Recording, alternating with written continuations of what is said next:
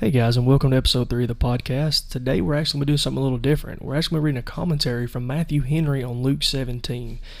I read this, uh, a little bit of this commentary, and it was humbling and even brought about repentance. And it, it is truly humbling. And so I want to share that with you guys today. And so what we're going to do is we're, we're going to read out of Luke 17, starting in verse 5 and we will go through this and then we'll read a little bit of the commentary. So, starting in verse 5, it says, And the apostles said unto him, Increase our faith. And the Lord said, If ye had faith as a grain of a mustard seed, ye might say unto the sycamore tree, Be thou plucked up by the root, and be thou planted in the sea, and it should obey you. Verse 7. But which of you having a servant plowing or feeding cattle will say unto him by and by, when he is come from the field, Go sit down to meat? And will not rather say unto him, Make ready wherewith I may sup, and gird thyself and serve me till I have eaten and drunken, and afterwards thou shalt eat and drink. Verse 9. And he doeth he think that servant because he did the things that were commanded him? I trow not. Verse 10 So likewise ye, when ye shall have done all those things which are commanded you, say, We are unprofitable servants. We have done that which was our duty to do. This is a humbling thing because our flesh and even the pride that tries to come against us and tempt us wants us to be somehow high up. It wants us to, to somehow think that God owes us, even though we know He doesn't. The, the devil, the flesh, it tries to come against us to think that somehow, you know, the Lord should thank us for what is commanded, right? Like we're somehow He's indebted to us in a way. And it's a very powerful verse. It, it reminds us that we are His servants, that we are not the master. He is the master. We are not the authors of our salvation. He is. He is the master who sits on the throne. It is not us. We are His servants. We are his servants. He's he's not here he's not a servant to us. He's not indebted to us. He is not he doesn't bow down to us. We bow down to him. And the devil, I'm sure, and the flesh wants to try to do everything in its power. And you can see it in the world today, right? It's like we want to be our own gods. And it's not that way. I don't care if you think that you're the master of your life, you're the master of the, the, universe. It doesn't matter. Christ is the one who sits on the throne. He is the one in whom we serve. And every knee will bow and every tongue will confess to Him that He is Lord, that He, Him, Him, Him, Him, every knee will bow to Him. His knee's not going to bow. Not once will His knee bow to us and say, You are Lord, you are the. No. That ain't what happens. And so Matthew uh, Matthew Henry has a great commentary. I've been reading a little bit of this. Like I said, it's been humbling, and it has truly gave me some repentance. And I will be meditating on this. And like I said, too many times, it just I feel like we go by scriptures. We just read them and we, we forget about them instead of meditating on it. And look up the definition of meditating. You know what? Before we keep going any further, let's look at the definition of meditating in the biblical sense from what I can tell, and you may want to do your own research at this when it comes down to meditate, but there's three different definitions found in the Bible or different places we could use it. We got Haggai, if I'm pronouncing this right in Hebrew, probably not. Uh, it means to murmur, uh, by implication, to ponder, imagine, meditate, mourn, mutter, speak, study, talk, utter. We have one from another one here that's suash, which means to meditate, muse, commune, speak, or complain. And then we have one from the Greek, in the Greek language, I guess the New Testament, that says to take care of, means to take care of, resolve in the mind, imagine, premeditate. So, once again, this is open to you going and searching this out for yourself because this is just a little bit of the studies I've done. Doesn't mean they're right.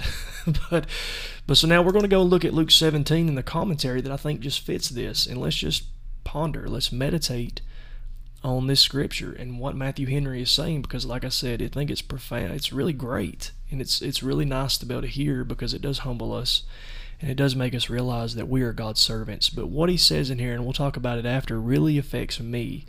And um, so let's start it says, It is fit that Christ should be served before us. Make ready wherewith I may sup, and afterwards thou shalt eat and drink. Doubting Christians say that they cannot give to Christ the glory of his love as they should, because they have not yet obtained that the comfort of it. But this is wrong. First let Christ have the glory of it. Let us attend him with our praises, and then we shall eat and drink in the comfort of that love. And in this there is a feast. Christ's servants, when they are to wait upon him, must gird themselves, must free themselves from everything that is entangling and encumbering, and fit themselves with a close application of mind to go on and go through with their work. They must gird up the loins of their mind when we have prepared for Christ's entertainment, have made ready wherewith he may sup. We must then gird ourselves to attend him. This is expected from servants, and Christ might require it from us, but he does not insist upon it. He was among his disciples as one that served, and came not as other masters to take state and to be ministered unto, but to minister. Witness his washing his disciples' feet. Christ's servants do not so much as merit his thanks for any service they do him. Does he think that servant? Does he reckon himself indebted to him for it? No, by no means. No good work of ours can merit anything at the hand of God. We expect God's favor not because we have by our services made him a debtor to us, but because he has by his promises made himself a debtor to his own honor. And this we may plead with him, but cannot sue for a quantum meruit according to merit. And I think this is amazing. In this first little bit, and this is what I told you that I've struggled with, uh, what I was going to tell you, but this is what I struggle with. Sometimes we wait for these feelings. We wait for it before we do what's right. And I know that may sound crazy to some of you, but but it, that's what happens.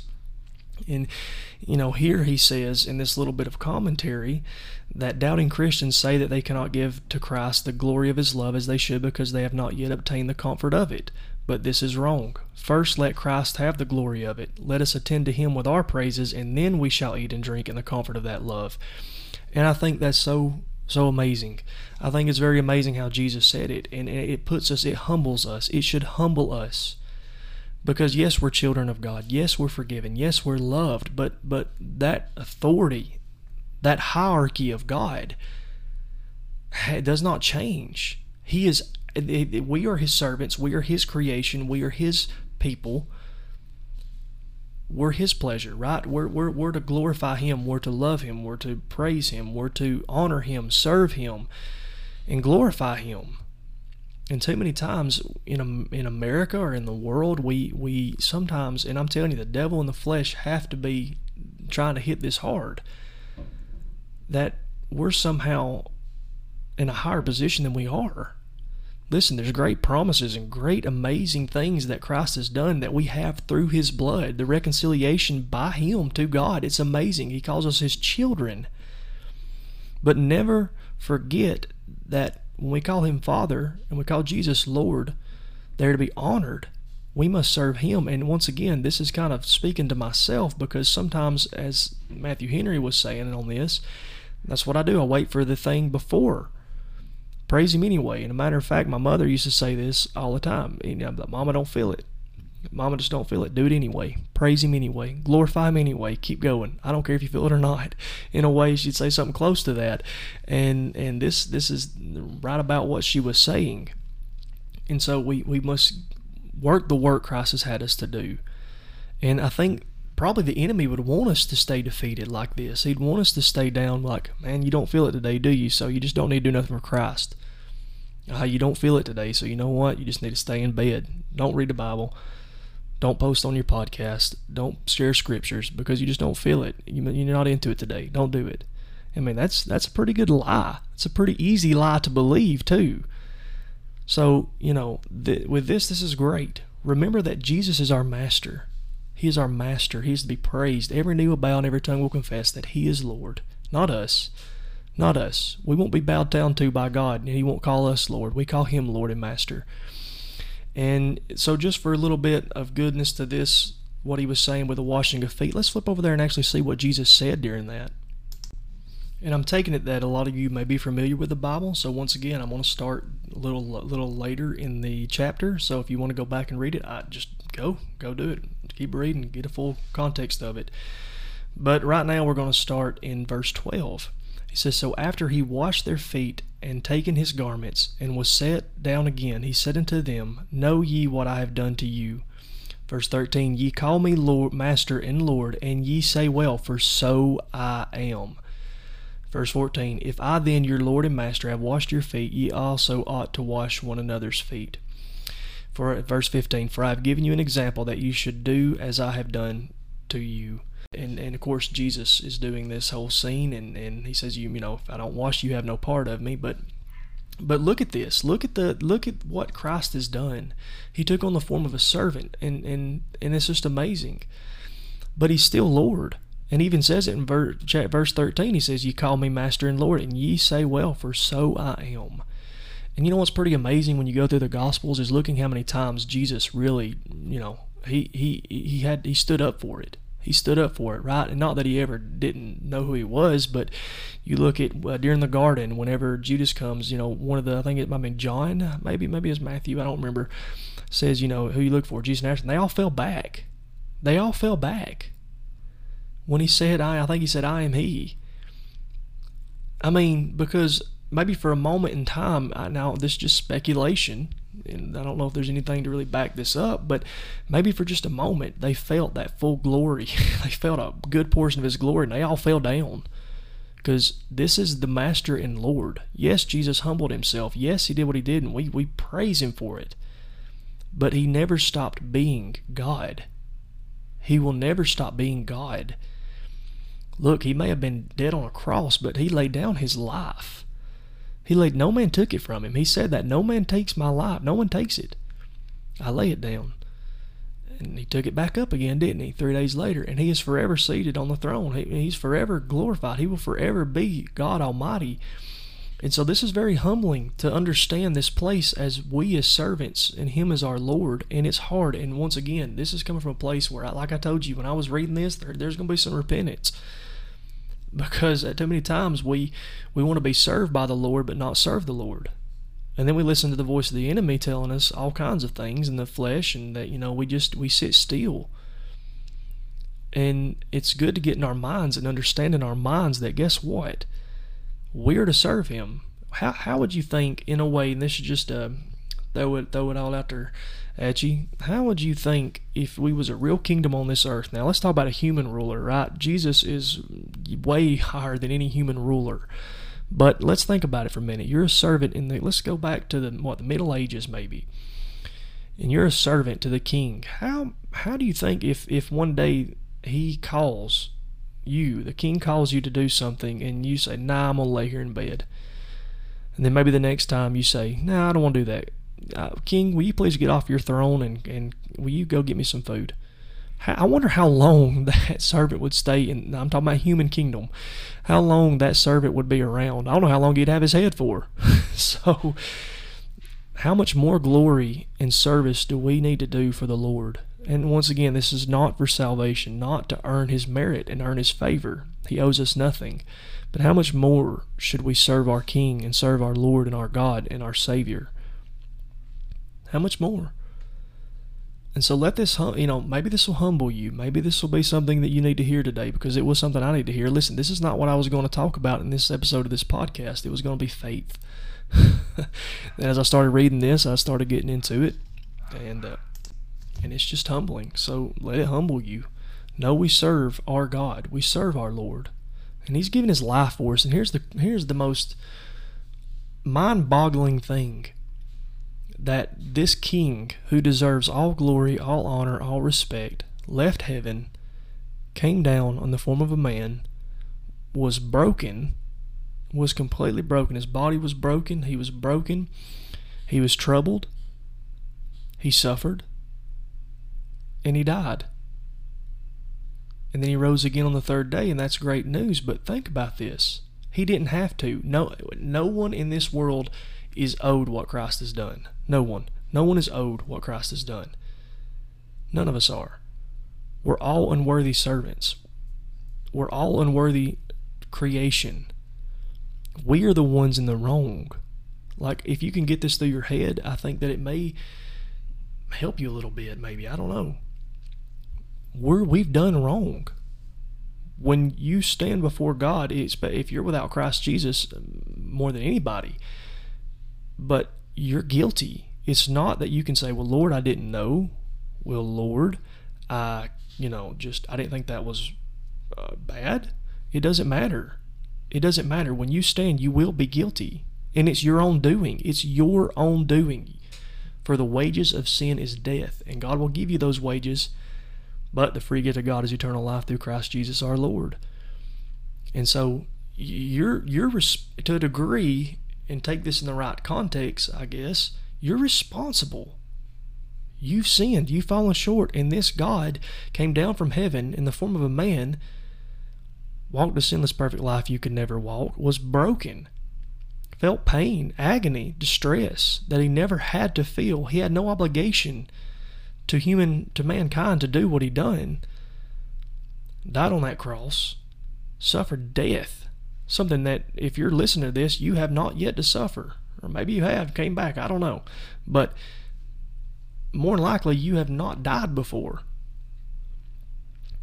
And yet he rose again on the third day and offers salvation to the broken people. He said, I came not to call the righteous, but sinners to repentance. Everything Jesus done and and will continue to do is so worthy of praise from us broken people. So if you're a Christian out there, how much more should we serve him? Should we serve him? Now we could talk on and on about how, you know, well the Lord wants me to do this, Lord wants me to do that. That's you know, that's between you and the Lord. But serve him, whether or not you feel it or not. Anybody, everybody can make time. And, and here's one of the things. Here's what is mind-boggling to me, I guess, in a way too, is well, I don't have time. This is the thing that you were saved for. This is one of the reasons you were saved. We said we were saved for good works prepared beforehand. Right? This is why the Lord hasn't saved you. Yes, because He loves you. Yes, because don't mix my words or don't confuse my words. But you have time because it's what you are saved. It's something you're given when you're saved is good works. You have time. If your entertainment and your TV and your Xbox and your phone and Facebook, and you say, Well, I've got to do all that, but then serve the Lord. We are saved by the Lord. When the Lord returns in all his glory, the things that came before God in that sense, the bad things that come before God that we've used and we've replaced Him with and what we were created and, and saved to do, I guess, in a way you could say, won't matter. Christ will be there for eternity. That Xbox may not be there for eternity. Who knows? Maybe there's Xboxes in heaven. I don't know. But more, but you know who will be there for eternity? Jesus. You know who will be glorified for eternity? Jesus. So let's serve him. Let's serve him with the days that we have left. It's looking at the world, it's very little days we have left. So with what time we have left, let's let's humble ourselves and serve and then we eat and drink. Let's serve. And as Matthew Henry said it, in my own life, I'm going to serve me when I don't feel it. And as my mama would used to say, the almost the same thing. And that is something I, like I said, I, I will repent of. I do repent of it. So serve the Lord. Understand that He is your master and He is worthy of all praise and glory. And just let it humble you. Let the words of Christ humble all of us. The last place you, he says, I believe, I can't remember the exact wording, so don't hold me to it, but he gives grace to the humble but resists the proud. Let's humble ourselves before our King.